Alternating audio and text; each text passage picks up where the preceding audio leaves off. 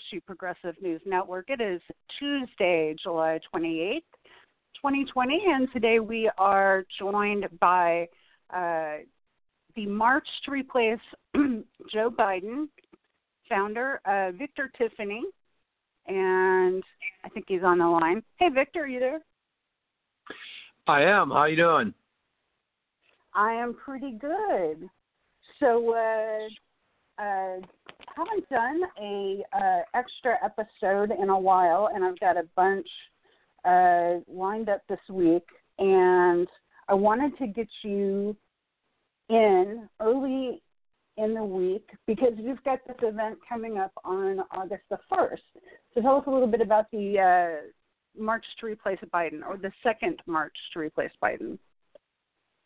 Right. So, first, uh, I noticed this on Twitter about a month ago, somebody tweeting about originally it was called March Against Biden, and I got involved with that. So, I'm, I'm not the founder, I'm just someone bringing organization and organizational skills to this effort.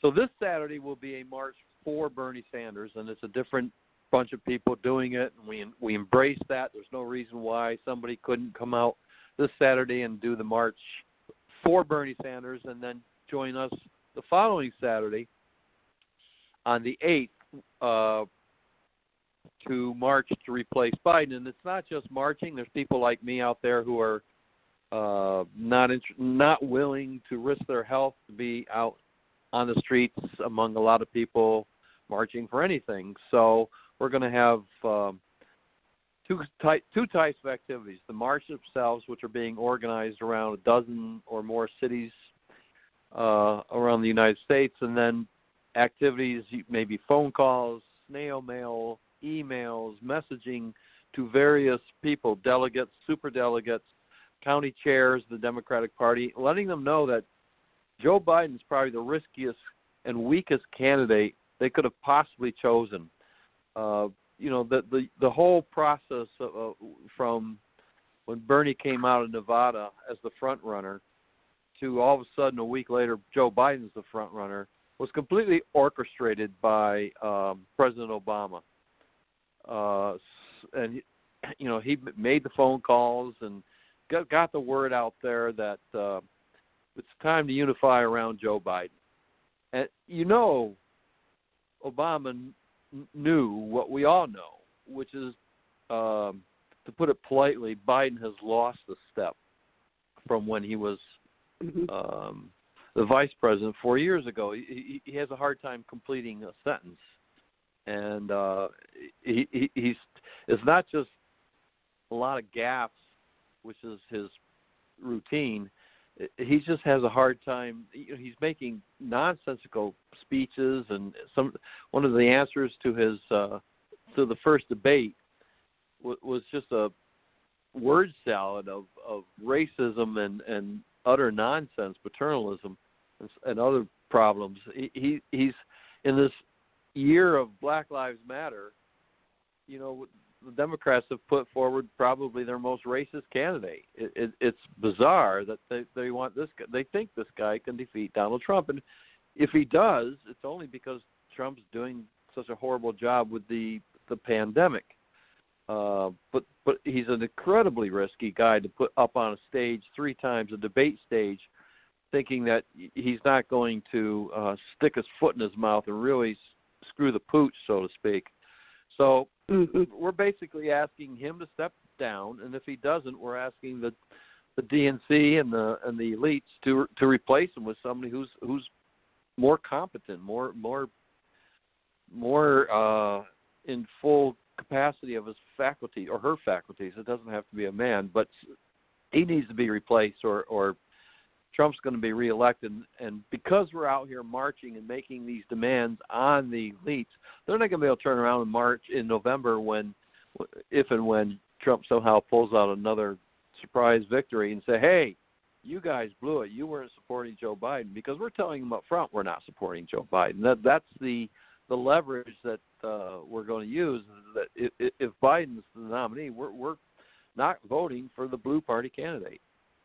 Well, and it seems like every day there is something else that Joe Biden says or does that uh, further alienates people on the left. And so today, one of the things, uh, and this is uh, on top of everything going on with the platform and rejecting legalizing marijuana, rejecting Medicare for all. Obama, uh, Obama, um, Biden comes out and says uh, he's trying to outflank Trump from the right. Of course, this is what I've been saying from the very beginning. He's going to uh, run a law and order campaign. And so today he comes out and he says he wants to arrest anarchists and know, I just did a I just did a tweet on this. I, I don't think you can blame this on his stutter or uh, um, you know any manner of speaking because it's a it's a written statement, and he says. I have said from the outset of recent protests that there is no place for violence and destruction of property. Peaceful protesters should be protected, and anar- arsonists and anarchists should be prosecuted and it goes on and, and what he's what he's talking about is is uh he's trying to drive a wedge in between uh using the Department of Homeland Security and militias. And he's saying, you know, why don't we just go out and round up ars- arsonists and anarchists? Uh, apparently without any sense that anarchism is a belief system and you might as well be rounding people up for being Christian. Yeah, I mean, rounding up anarchists or uh, arsonists, they are breaking the law, but it's not a violation of the law to be an, an anarchist. It's a totally bizarre thing to even tweet or say or think. But that's Biden. He's got bizarre ideas, and and he's just not um, the type of candidate who's going. I mean, there's. I I live in a very democratic town, and I travel a lot all across the mid section of the state, and there's virtually no support for Biden. I haven't seen one lawn sign yet for Biden. I've seen one bumper sticker on one car, and of course, mm-hmm. there's all kinds of signs around for Trump. So I think the Democratic Party's in a lot of trouble. They don't see it yet because the polls are indicating the rejection of of Trump over COVID, and, and maybe Biden will be able to keep his mouth shut and his Twitter shut down long enough to not stumble into defeat, sort of the way Hillary Clinton did. Uh, but he doesn't seem to be so inclined. He's going to keep talking and screwing things up and making horrible gaffes and stupid claims, arresting anarchists. That that is uh, that's a, that's basically something you'd expect Donald Trump to say or tweet. And that is exactly the way it's being uh, uh, received on on Twitter. Is that this is trying to out out Trump Trump and moving to his right. Uh, you know, and, and and like I said, this comes on the heels of the DNC voting down legalizing marijuana, which would help uh, it, you know stop the uh, school to prison pipeline. Uh, they voted against uh, Medicare for all during a pandemic, and you know the the other thing they said today was um, they wanted to make sure that uh, legal services, legal aid, had more funds to be able to handle all the people who are being evicted. So instead of uh, you know, supporting renters and people trying to pay their mortgage uh, with money, the way that, that we've supported big corporations like Boeing and American Airlines, uh, they're just going to, I don't know, do a, a, a program to support out of work lawyers. I don't, I, I don't even understand it it's broadly the way the Democratic Party tends to operate. Instead of getting at the root of the problem, which a basic income w- would solve, at least during the time of this pandemic, they're putting band-aids on it. You know, after the problem, because they don't, because they're not getting to the root of the problem, they're not solving the problem, and they're letting this problem fester and people become homeless. Now they're going to put band-aids on it so they can get legal help. It, it's totally backwards and typical establishment kinds of thinking that lost Hillary Clinton the campaign um, four years ago, and we think it's a good chance uh, Biden's going to lose. And by the way, just I forgot to mention the uh, to to get plugged into the Biden March, it's it's BidenMarch.com. You can just go there and and sign up, and that'll get you on the mailing list where we will be able to provide instructions as to how to find an event or help us create an event for somebody in a city where, where we don't have one and so forth. So so that's that's uh, how to get sort of plugged into this particular march, which is a week from this coming Saturday. And BidenMarch.com is uh, once you get there, it's uh, the march to replace Biden, August one, and uh, yeah, they haven't for changed People's that Party. Date yet. Okay. They, they just changed the date from the first to the eighth because we're, not, we're our organizing isn't quite where we want it yet. We want it to work better and be more effective. So they told me that date was going to be changed um, on the website, but it's still not changed. But that will be August eighth, not the first. Okay. I will make sure. And let me change this actually while we're talking about this. I can change it in my show notes. There we go. And uh, so it no longer says the, the first.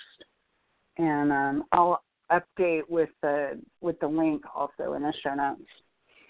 So um, so yeah, you know, things are. This is something I think people need to understand is that uh, people like the uh, Movement for People's Party and uh, folks who worked within Bernie's campaign, these are folks who are uh, worried about losing the election. They're worried about Trump getting another turn. It's not. Um, it's this isn't. Of course, the uh, uh, liberal retort is going to be, uh, "Oh, you just want to give Trump another term." and uh, it, and that's not that's not it at all. I think that this is coming from a place of uh, of absolute terror that we're putting someone up against Trump who is uh, going to be incapable of bringing it all home. Yeah, the people making that accusation are the ones who are going to get Trump reelected.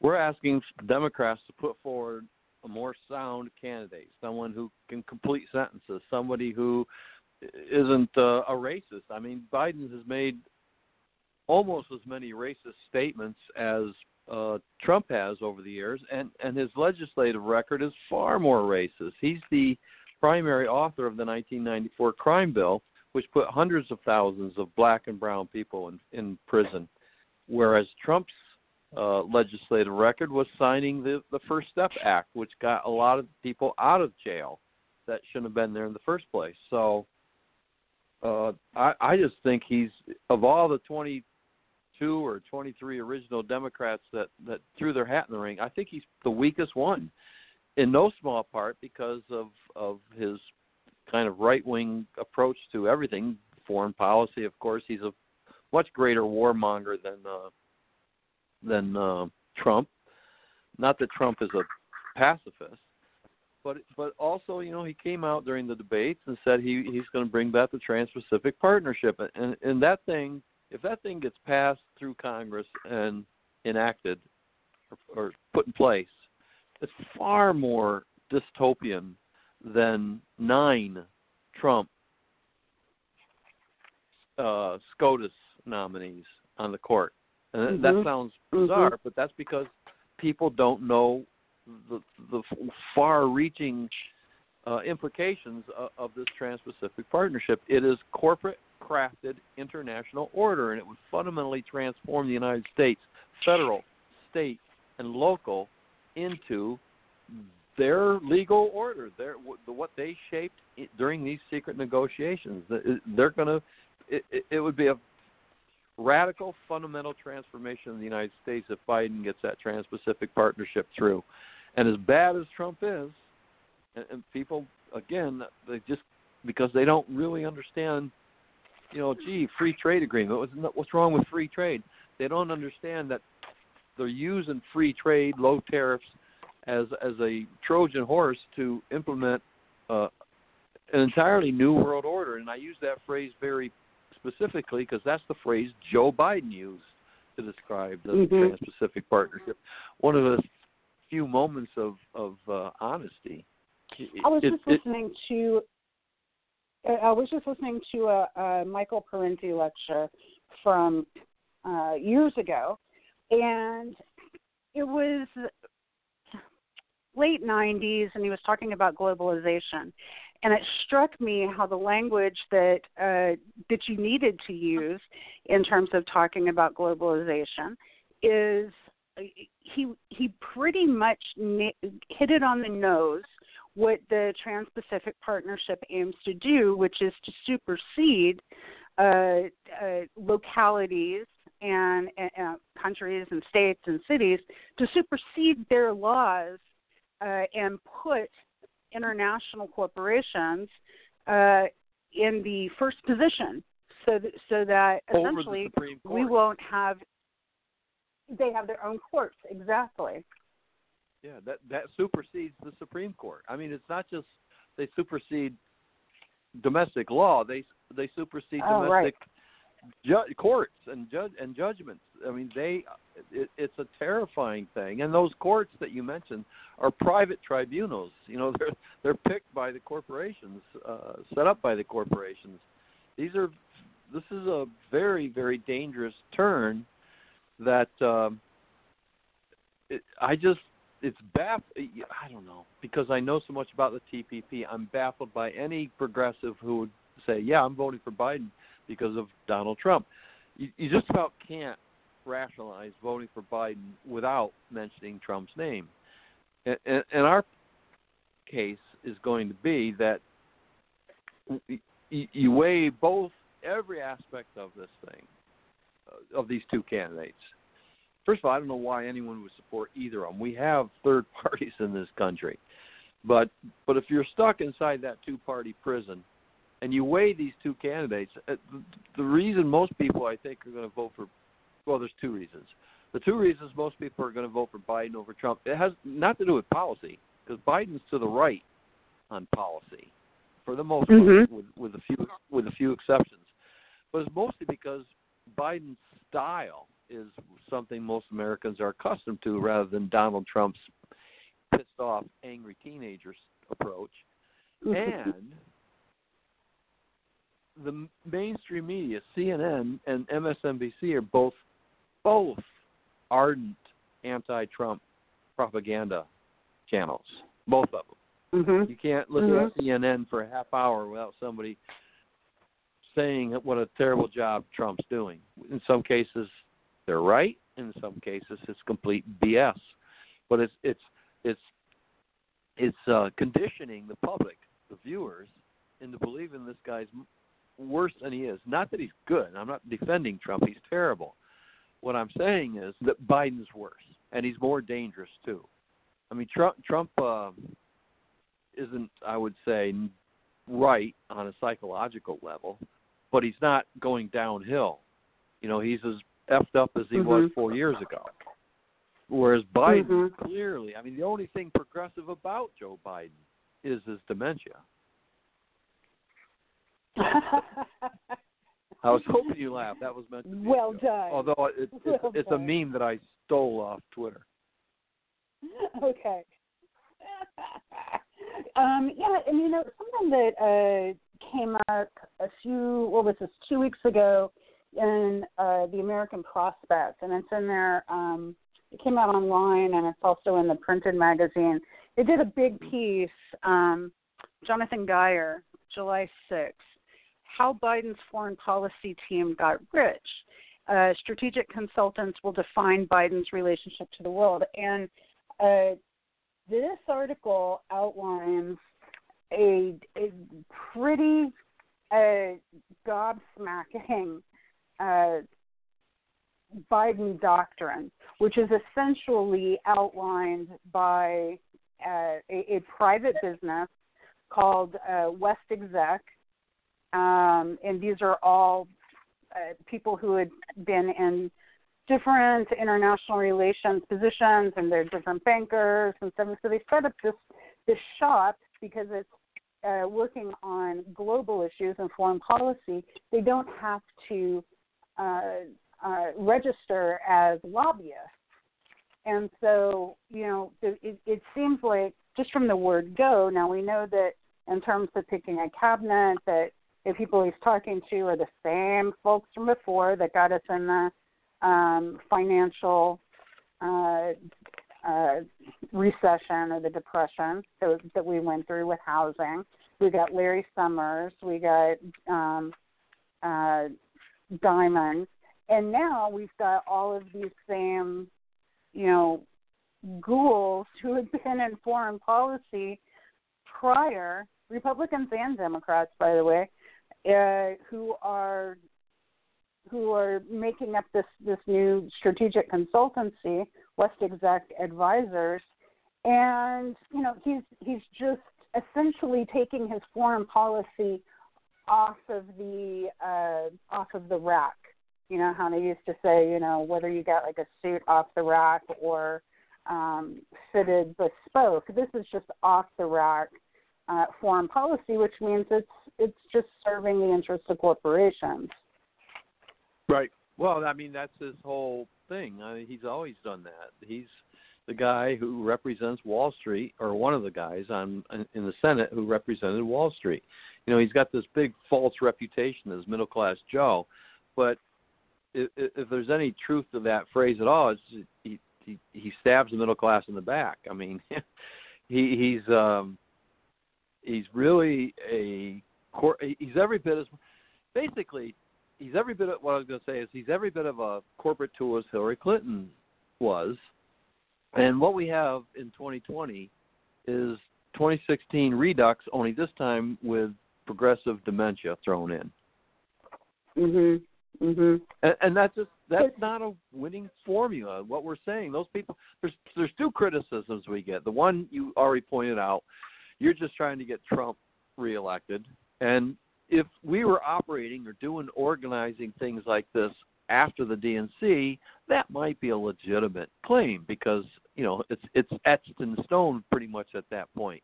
Although I just want to point mm-hmm. out something about 1968, which is the other criticism that oh it's too late. I mean he's already you know basically he it's that's it's there. He's the nominee. There's nothing you can do about it.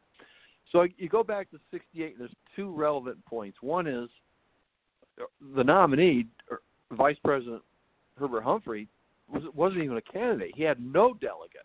They made that choice because Kennedy was assassinated, and um, MacArthur, I think was his name, was just kind of backed out. He just showed tremendous lack of spine and, and will to power. So they replaced, you know, they, they just basically appointed uh, a nominee, and they can do that again. It's it, you know it's within their power. They're basically a private corporation, and if they decide Joe Biden just isn't up to the task, they will drop him. And and our mm-hmm. march to replace Biden is a nudge in that direction.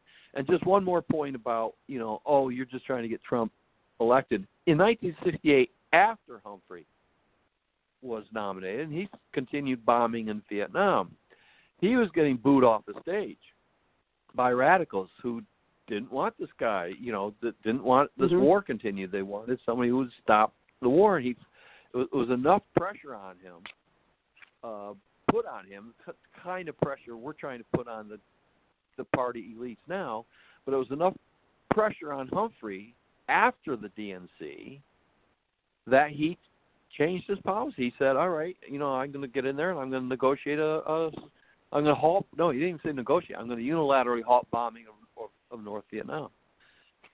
And and the and the uh, dissension, the the heckling and everything else that was going on during his rally stopped. That's what they wanted. They got what they wanted from him, and that was after the DNC. So anybody, oh, you're just trying to get Trump reelected, is an excuse. They're basically saying, uh, I, Joe's fine don't you know don't mess with don't rock the boat. Don't uh you know let let the elite do what they want to do and and and go along with it. Be a good sheep. That that basically the way i see that kind of approach. But no it's not too late now. In fact this is the time to do it. That's why we chose uh initially the first and now the eighth. We we won't go any further. This isn't going to be on the fifteenth. We can't delay it because that'll be too late too close to the to the convention itself. We wanted to get make sure they understand a good week before this convention begins that if Joe, this is our view, if Joe Biden comes out of that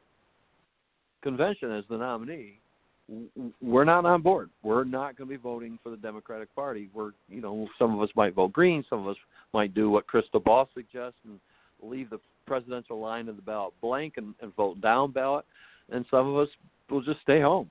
You know, it, you can't define how everyone's going to not vote for Joe Biden or Donald Trump, but um, it, you know, obviously it's going to be a little bit of everything, or a lot, hopefully a lot of everything, because the idea is not letting the Democratic Party foist these horribly corrupt and demented and racist and corporatist candidates on us the way they did this time around, the way they did in 2016. It's a rejection of the of the process that went down after Bernie won in Nevada. Well, and we're seeing uh, some fallout from the way this is going down. If you recall, when Bernie won in Nevada, one of the reasons why he won is his outstanding outreach to uh, uh, Hispanic and Latino voters, or Latinx, uh, if you will. And right now in Florida, there has been a huge backlash, just a revolt against uh, the campaign because they're not doing any uh, Latinx outreach here. Now, I happen to live in Central Florida, which is um, uh, uh, heavily uh, Latino, and uh, you know everybody is uh, uh, there, there's a diaspora from Puerto Rico, especially since the uh, hurricane, and uh, so these voters matter, and the the issues that uh, uh, the Latinx community faces matter, and they're not being included in the campaign. You know, Chuck Rocha, he did an amazing job with uh, um, with Bernie's campaign, and it just doesn't seem like they're putting any uh, muscle. They're not leaning into the Hispanic vote at all. It's almost as if they've cut off the Hispanic vote as well as having cut off the progressive vote. And it seems to me that the strategy they're going with is we're going to win this with disaffected Republicans. Where did we hear that before? right? It's the rallying cry of so many failed campaigns, it seems. Well, it's just, um, I mean, basically, it goes against uh, the approach the Democrats used to embrace all the time, which is get your base out. You know, don't mm-hmm. don't hope that Dem- or Republicans are going to cross over. Don't make that your your linchpin. Get your base out, uh, and and you know, GOTV just just appeal to them, make promises to them. You know, give them mm-hmm. something, give them something to embrace your candidacy, and and um, I, I think that's the point of Charlamagne the the God is uh, in his conversation with Biden is, you know, what do you got for our community? And I don't remember Biden coming up with a good answer for his his uh, request or you know queries on what Biden's offering Black Americans. You know, what, what about justice reform? He did so much damage with the 1994 crime bill. The least he could do is promise to undo that and I, and mm-hmm. I haven't mm-hmm. heard anything about that. Nothing. What has he said anything about that? I haven't heard anything about that. He's a, he's an absolutely horrible candidate, and and oh, you're going to get Trump reelected. It, it, it's just the opposite. We, we're probably more terrified of Trump being reelected than the people who are standing behind Biden, because they're actually, mm-hmm. you know, somehow very cavalier about an extremely uh, flawed candidate like I've told other of the of the core organizers of the of this march, I said, you know, we're the adults in the room.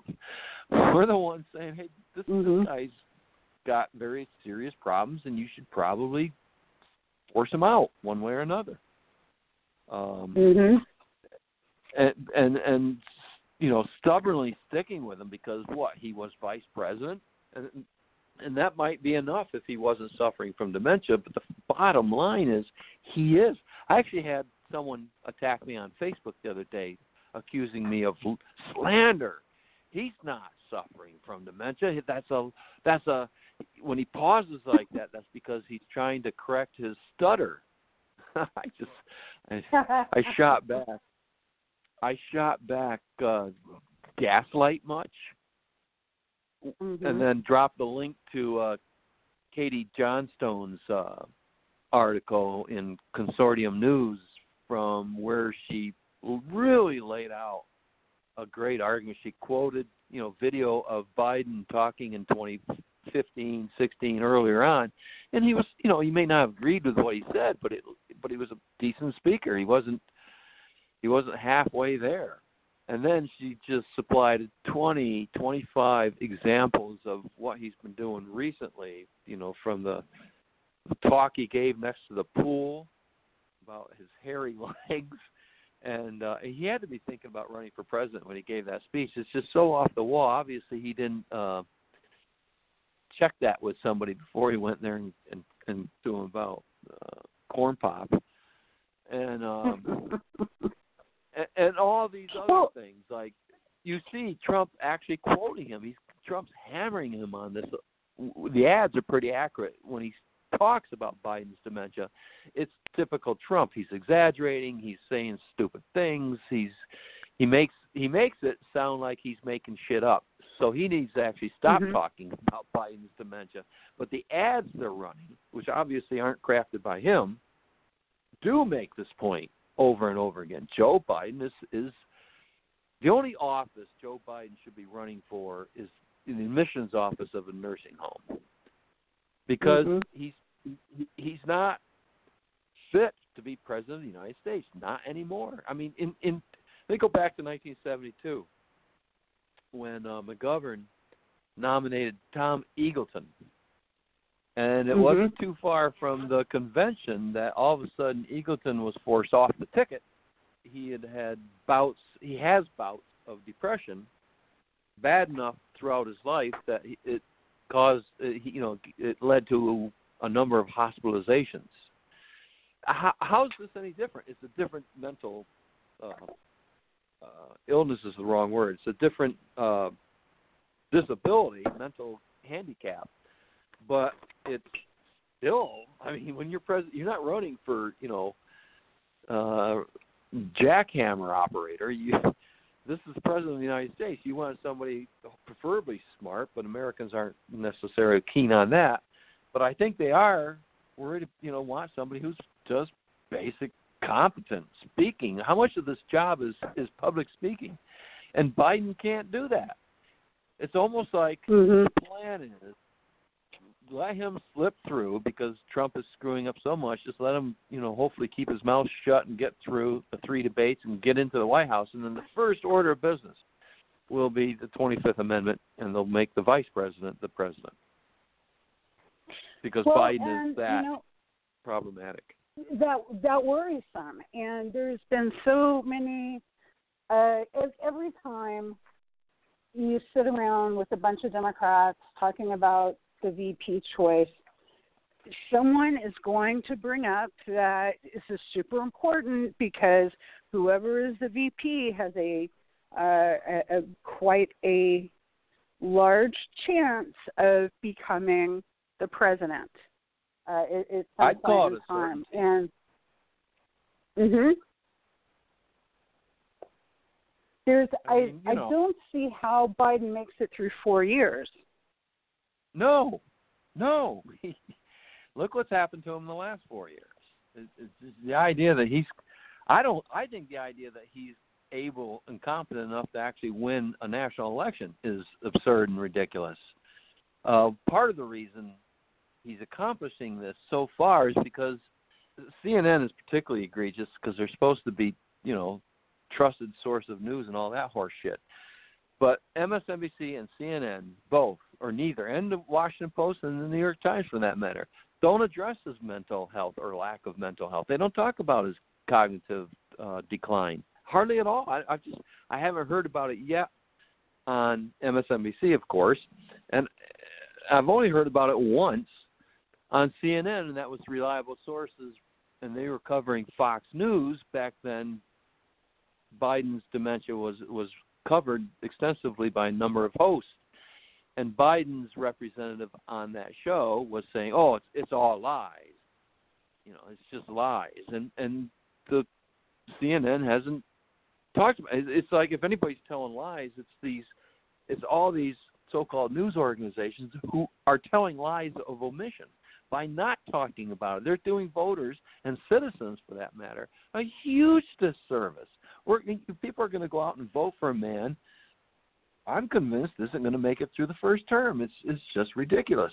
So I keep stressing this, but there's other things that bother about Joe Biden more than that, which I, I think I should give a little voice to him. I've already talked about trade, and I've talked about his uh, foreign policy, but a lot of people who were, you know, uh, giving, you know, uh, what's the word I want, promoting, uh, pointing to Dr. Ford's allegations of of sexual assault when she was a teenager, with very little collaboration have basically thrown Tara Reade under the bus.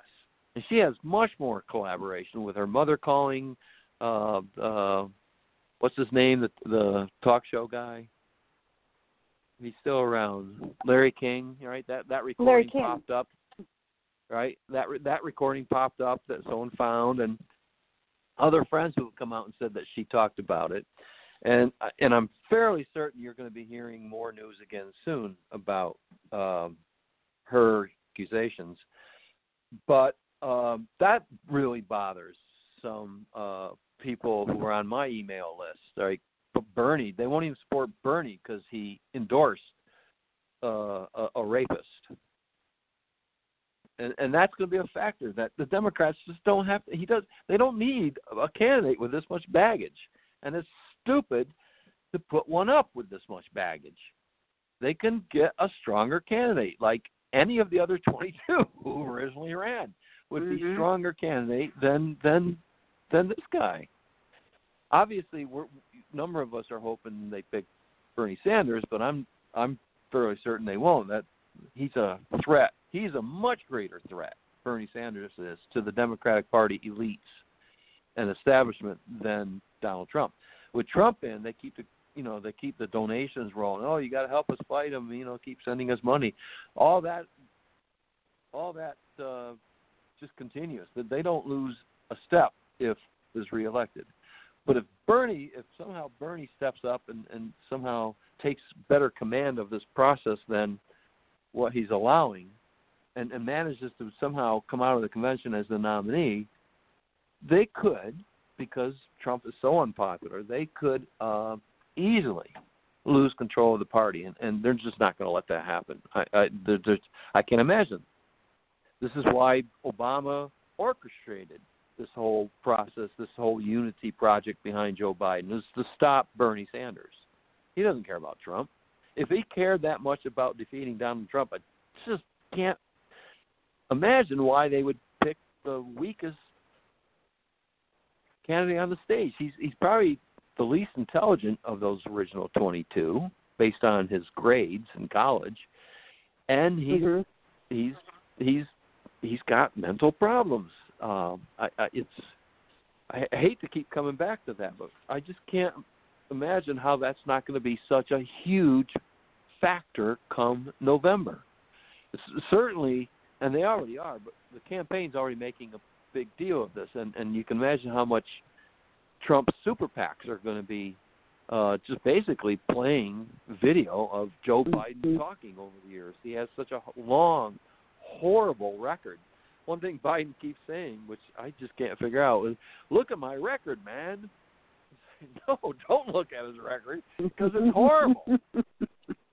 yeah, it it, it really is horrible. And if you look at his record, what he's done throughout his career is run to the right of the de- of the Democratic Party, and so his strength has always been, uh, at, at least at, you know, in the ecology of the Senate, his strength has been that he. Uh, he could get things passed and he could uh, push back on culture war, by pushing the culture war forward and and pushing these right wing ideologies forward, you know, kind of like uh, if they're drumming you out of town, get in front of the parade and lead the way, you know, like it was your idea.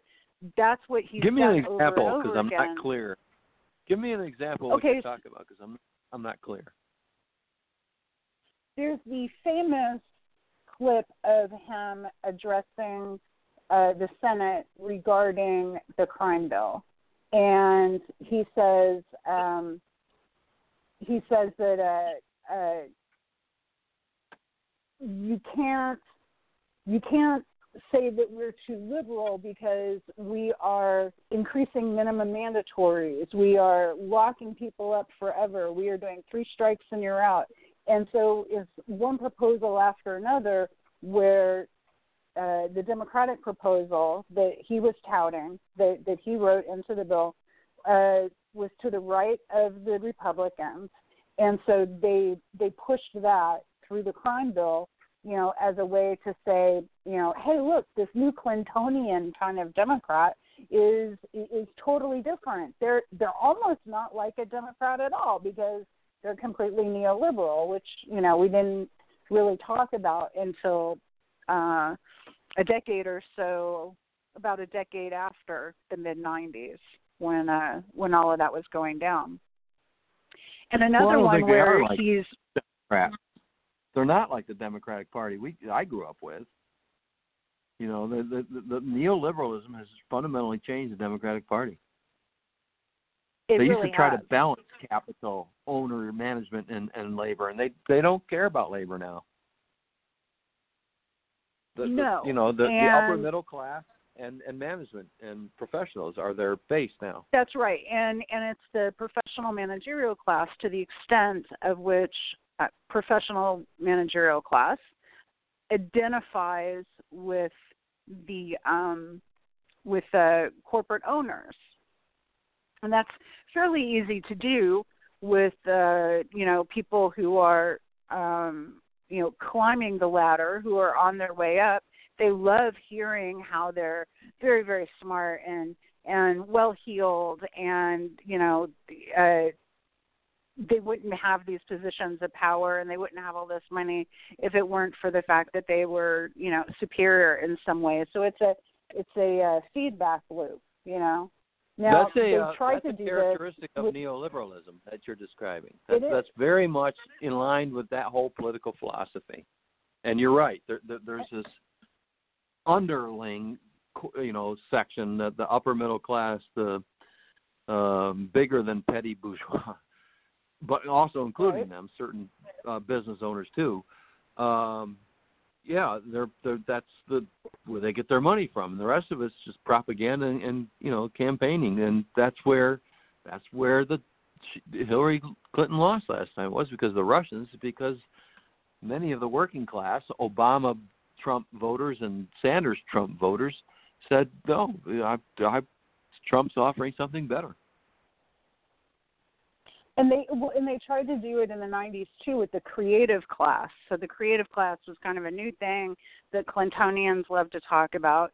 Uh, and creative class included, uh, you know, people who were doing, people in my profession who were doing uh, advertising uh, in the old advertising uh, uh, Mad Men kind of model, and advances in technology made it so that you could basically be a one person advertising agency with you know you and your apple computer.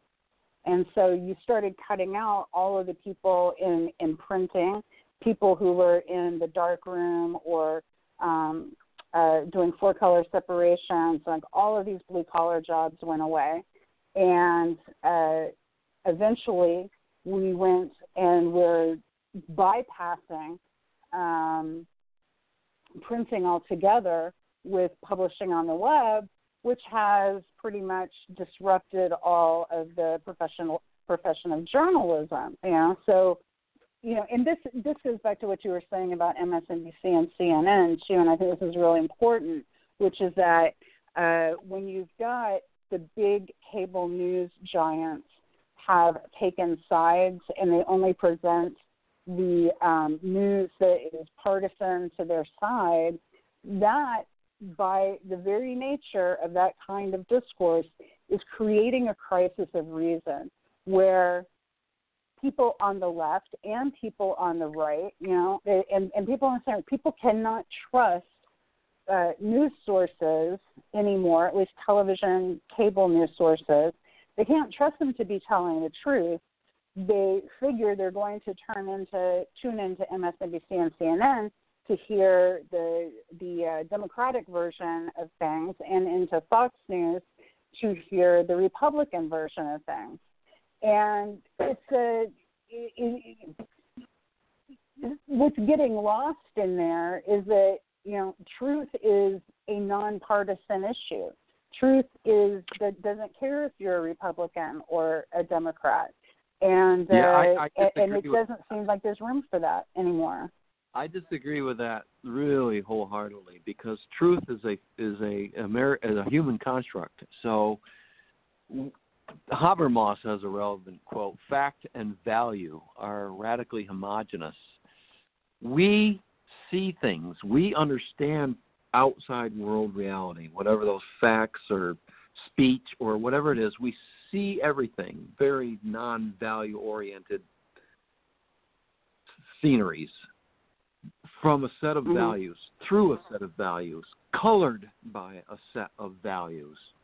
And then, so what we understand from the truth through those values and limited by, in some cases, our lack of education. I mean, there's a wide range of other factors that go into it, but values are very important that speak to what you why I'm disagreeing with you.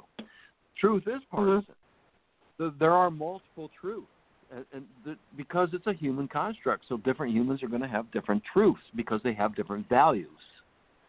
Uh, truth. Well, let me give you an example. I don't. I, I don't think truth is as is as uh, important as. Um, so we need the problem. Now I'm running out of uh, sort of research and development in in, the, in this whole discussion we're having because at, at some point you you, you want to rely on something. For Habermas, it was consensus. Right? Eventually, we come, we arrive at the truth by consensus, and that's not happening with MSNBC and Fox Round. We have everything but consensus. So we need to resolve this. I'm getting at the crux of your crisis that you originated mm-hmm. went on. Right? This is the problem. Mm-hmm. We we can't. Mm-hmm. Maddow once said before she became a partisan hack, the left and the right used to argue over what to do. Now we argue over what is true do that because fact and value are radically homogenous. Therefore, we all have different version of the truth. Well, and, the, and uh, so progressives that's fine and good for a graduate level class in critical theory, and I read a lot of Habermas in graduate school. Um, but when it comes down to like, let's say, what medicine to take uh, if you're sick, there there is a, a there is a uh, preferred way to go about that. And if you're getting your news from a partisan source that discounts um, whole swaths of um, therapies and um, medicines in favor of the therapies and medicines that uh, serve the, their, their corporate masters, then you are i mean and this is pragmatism you know and the idea of a consensus theory of truth actually comes out of the pragmatist tradition. So i'm i'm arguing with you you know it's like a yes and thing um so finish that sentence you, what happens when they follow the bad news on medicine finish that sentence finish that thought what well, what is the upshot when they bad advice in medicine well, the upshot is people die. You know, well, okay. people die, and so, and the choices that are. How is this a problem? Wait a second. You got stupid people who believe stupid non-scientific information dying off, and the smarter people who listen to the scientists not dying off. You have a I hate to use the word survival of the fittest, but you're going to have an evolution that comes out of this that's fairly positive. We're going to go through hell in the process, like we're going through a terrible pandemic now because we have a non-scientific oriented uh, president. In fact, the Republican Party, the, the the ruling elites are not unified in what they want, except around certain developments in trade, but they um, they differ on their level of uh, acceptance of science radically. The the, the right wing of the ruling class, the Trumps and those people on, on the base of the Republican Party, aren't are aren't inclined to uh, go with you know they're more inclined to go with their feelings, their guts, their you know whatever the leader says. Um, right, because they've absolutely uh, they, I think that the Fox News viewers were the first to, they were like early adopters of this crisis of reason. And so their, their uh, earlier reasons for adopting uh, the narrative that Fox put forth was that they were certain that um, the the media was uh, had a liberal bias. Remember when they talked about that, the liberal bias, and so sure. they flocked to uh, an outlet that you know reflected their values rather than you know any kind of you know uh, uh, sensibility about objectivity or you know uh, you, you know you're you're welcome to your opinion, but you know we gotta we got to start from the same place and agree on on on facts. And you know it took a while but cnn and msnbc have followed suit. And so you have the choice between two values which which honestly my values aren't reflected in either uh, of those uh, three options you know those three options exist essentially to make sure that their corporate uh, uh, sponsors and supporters are um, serviced Paying well. So, yeah, so, so so they're serviced well. So you might have a, uh, and, and I see this all the time because um, I take a lot of medicine, some chronic. Um, you see uh, old medicines and old therapies being thrown out the window, you know, stuff that's cheap, you know, that, that you that doesn't even meet your requirement for for the uh um copay. So instead of it being like fifteen dollars on your insurance, it would be three dollars. Those kinds of therapies aren't even talked about anymore, and all that anybody wants to talk about are the new drugs that are coming out. They're going to be four thousand dollars, you know, to to uh, treat um, you know, uh, whatever it is, you know. So and and that's that's a straight line. That's that's not a uh, you know, the part in the movie where the conspiracist has the red yarn and he connects all the dots. This is just a this is just one straight line, one piece of yarn, A to B. The uh, donor class and the sponsor class are selling this super expensive thing and they want to make sure that you buy that super expensive thing.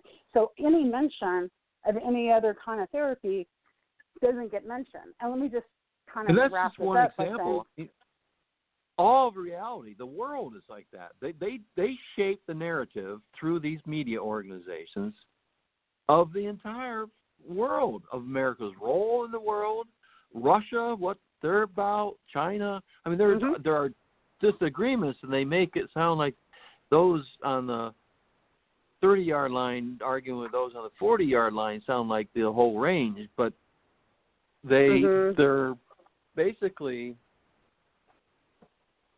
plutocrats. Those with the money, those with the gold. Uh, they don't just make the rules; they, they they they shape reality. They shape public understanding of reality. And both of them, uh, what we're arguing now, the blue reality or so-called news, the blue propaganda and the red propaganda, are both deeply flawed as uh, narratives, as as a decent basis for understanding our world. Deeply flawed. One of my favorite sources for an understanding was was Truthdig, and that's gone. So I think this conversation ends up has to include at some point reliable sources, and the last, the least reliable source is reliable sources, the program. But what would you think of Uh, as, a, as a good source of information for n- news and, and understanding, news and analysis? Well, I think the best source is many sources, unfortunately, at this point. That um, the, what I always tell people to do is to follow the reporters that have the best um, records in terms of reporting uh, hard news in a way that is um, uh, uh, digestible, I guess. Uh, it, it, it's just important right now to instead of being beholden to a certain publication, to be aware of the the writers and the reporters who are actually doing the work. So, um, you know, like I could go through my Twitter feed and, um, you know, like uh, rattle off a few. Let's see. I really like the um, I really like the Gray Zone guys, all of them. Um, I, I, I think uh, um, in more mainstream journalism, we've got like Andrew Perez, who used to be at MapLight. He's uh, doing a Democratic think tank now. You've got um, Ken Klippenstein at The Nation, who is just amazing. Walter Bragman is doing a new thing with David Sirota, which is straight up um, uh, investigative reporting. Like they're just doing some, What was that some hardcore name? stuff. Uh, Walker? Bragman and David David Sirota, and yeah. Okay. their their thing is called TMI, too much information, and so it's one of these substacks, you know, that you can uh, that you can subscribe to.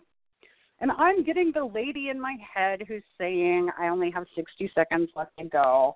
So Well, let me throw in the inter the Intercept then as a reliable source. Uh, I love Greenwald. yes, Um, and I, I, I love the narrative of the counter narrative of Caitlin Johnstone. She's worth uh, subscribing to. So, yeah, let's talk about reason sometime rather than politics. Yeah, that sounds good.